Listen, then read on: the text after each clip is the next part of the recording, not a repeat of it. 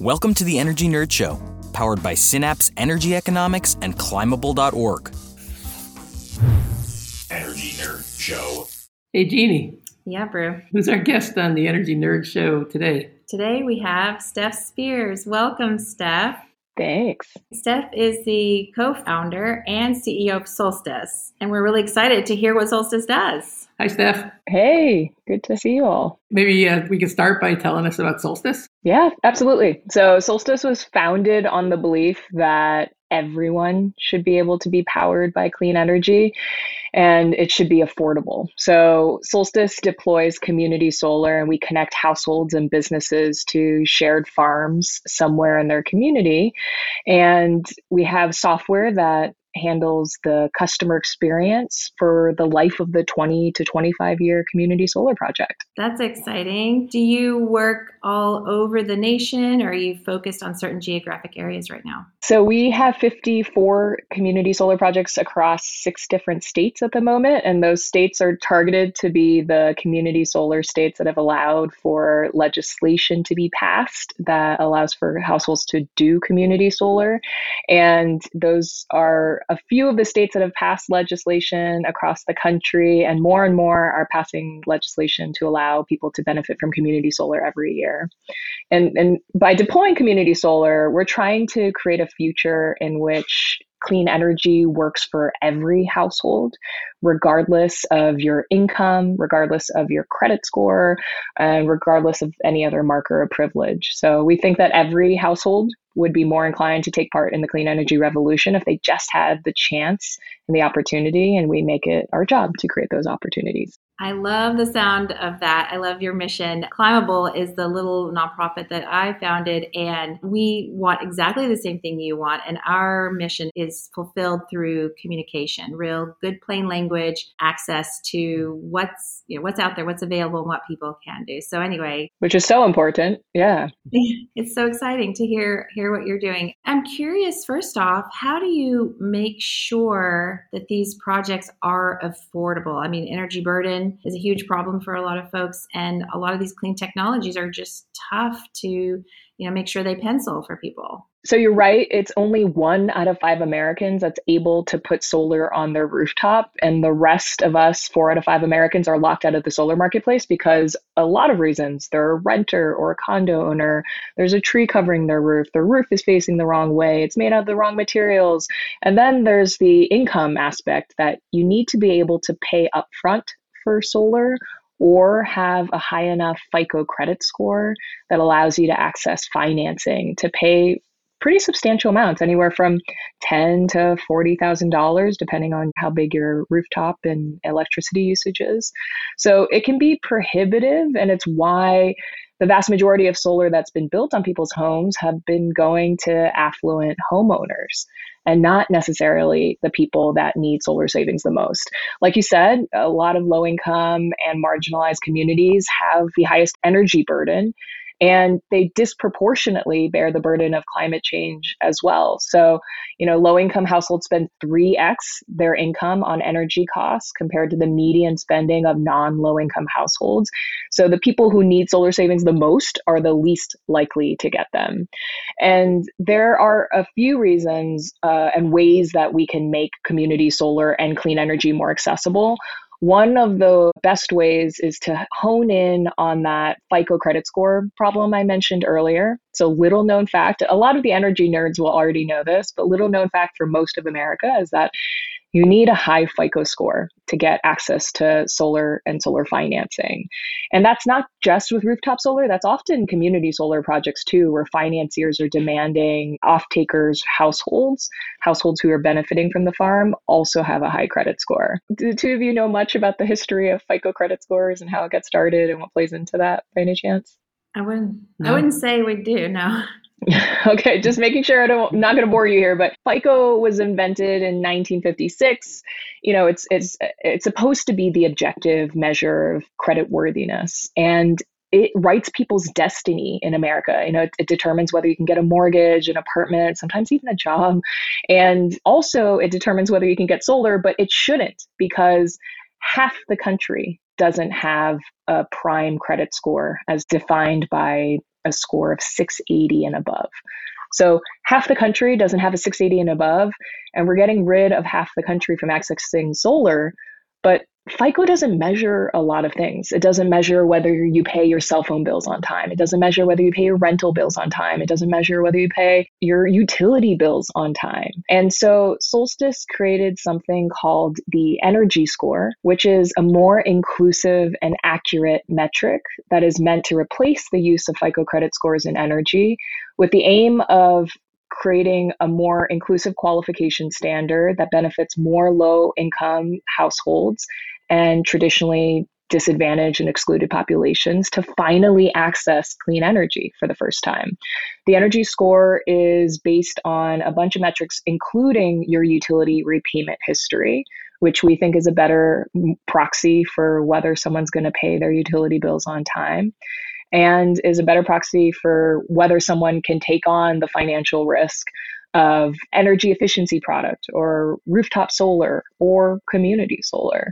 So the energy score is more accurate at predicting who pays their bills on time and it's more inclusive of low income Americans than would have been qualified under FICO credit scores. Cool. So, um, with your model of community solar, I'm curious kind of who owns the project and how do you kind of, you know, sort of like what are the risks? It seems to me they're different from kind of regular, you know, uh, consumer credit? Yeah, so in general, with community solar, the owner of the project tends to be the people who paid the upfront cost of building the project. So the asset owner will either be the developer themselves or the developer will sell the project to a long term asset owner. So essentially, a financier owns the solar farm. And that's what allows community solar to be free to participants. There's no upfront cost, and our customers are saving about 10% at least on their electricity bills. In some places, we are actually able to offer much higher savings. For example, our projects in Illinois right now are offering low income customers 50% off their electricity supply rate. So the beauty of community solar is that it is a guaranteed discount for consumers in most places across the country, except where utilities sometimes implement the programs themselves in regulated utility areas. But in legislative states that have passed community solar laws, it's a guaranteed discount. And the owner of the farm is the financier. And that allows for households that don't have the ability to pay up front to participate for the first time and get free electricity savings. And that includes low income customers that can't do rooftop. That's great. Jeannie and I did our solar project uh, 15 years ago when it was stupid expensive, but solar is inexpensive now. All kinds of benefits. It's so exciting that as of 2017, it's now the cheapest new source of electricity. And it's only a matter of time where we phase out the losing financial proposition of, of fossil fuels. But, you know, obviously for a while longer, fossil fuel companies are pushing to have their domination in the energy market continue. So a lot of it comes down to good organizing, building a clean energy constituency, which what do we mean by when we say clean energy constituency? We mean expanding the number of people in this country that finally benefit from clean energy. And once you start benefiting from clean energy, you become an advocate for it and you advocate for laws to be passed that have pro clean energy stipulations. And you also advocate for climate policymakers to get into office and create climate friendly policy. And the problem sometimes in America is we haven't had a clean energy constituency because the number of people who benefit from clean energy are so low.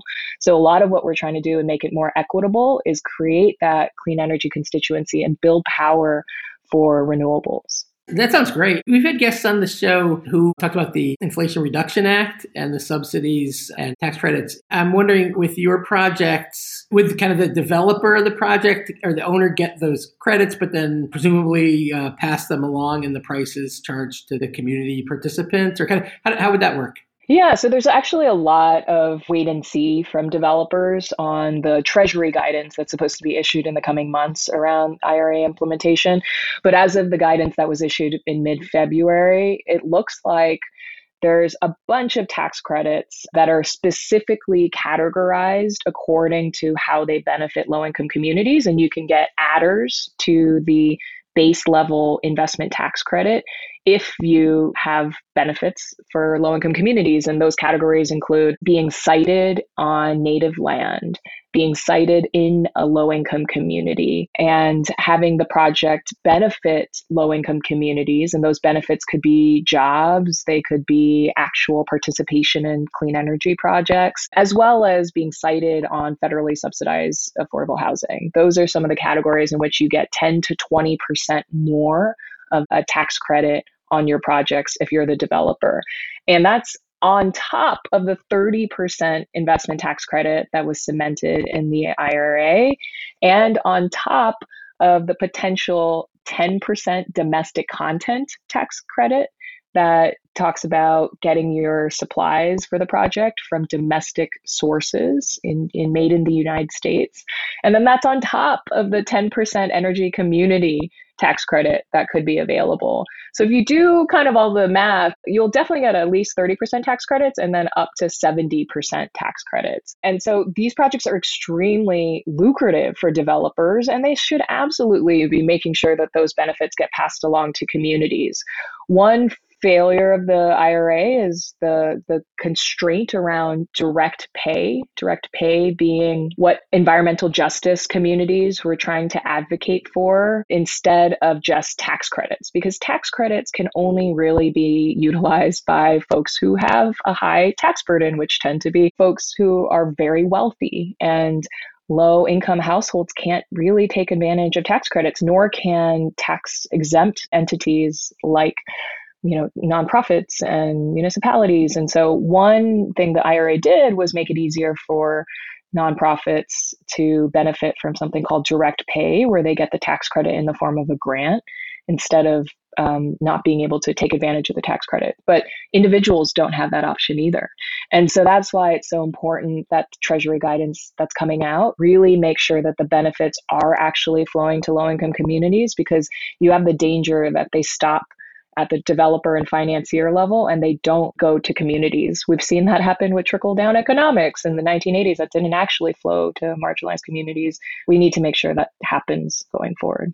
That's great. This is so exciting. Do you find that it's easier to work with the same developers over and over, or are there certain folks by state? I'm wondering if you know. I, I bet there are a lot of different values that you want to consider when you when you look at these projects and you look at who's building them and who's benefiting from them. You know, what's really exciting about what the IRA incentivizes around community solar is that it incentivizes developers to build a lot more community solar and make sure it goes to low income customers, which is great and has prompted new developers to come into the space. So to answer your question directly, we have had, you know, the same customers for multiple projects across the country, but we're also getting new customers reaching out all the time saying, "Hey, we heard that you do community solar. We heard you have a CSAT score of 9. We heard that you treat customers well. We heard you do low income inclusion. Can you help us on our projects?" And these are developers that had either never done community solar solar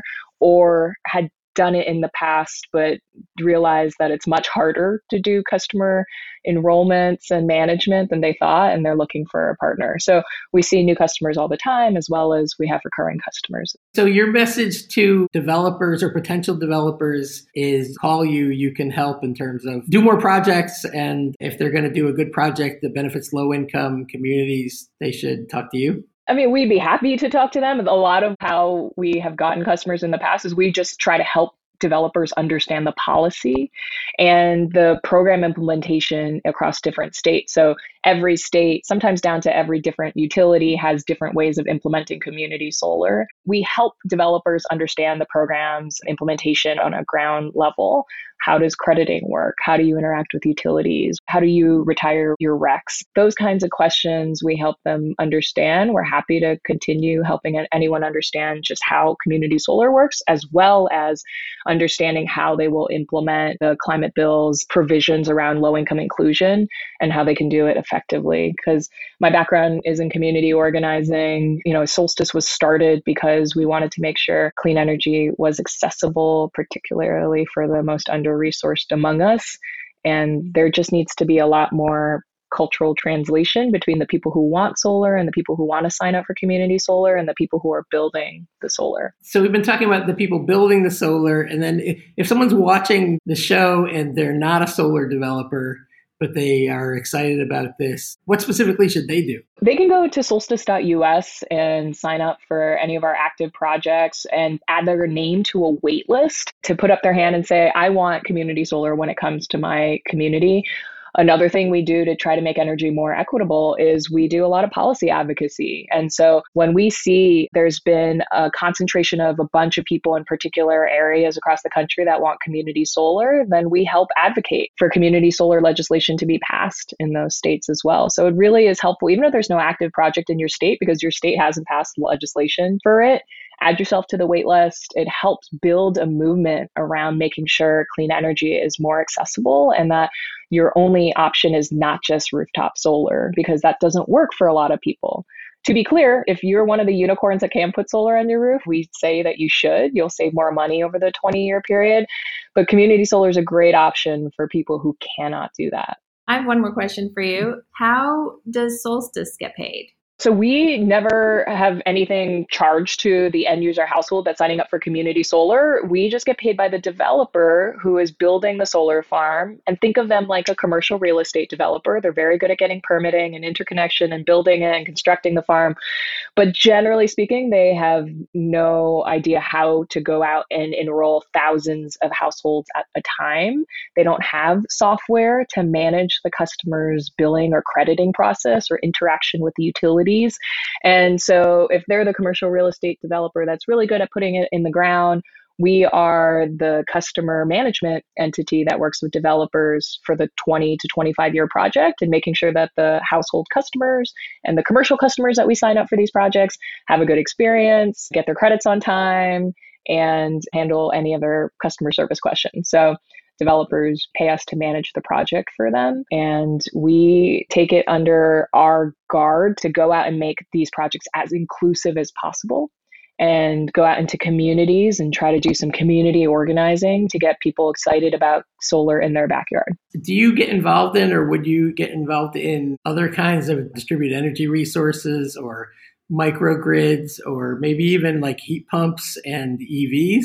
So, one of the recent developments at Solstice is a few months ago, we were acquired by MyPower. MyPower is the North American subsidiary for Mitsui. Mitsui is a large Japanese company, been around since the 1600s, immaculate reputation, and they're in pretty much every industry in the world, but investing heavily in sustainable infrastructure.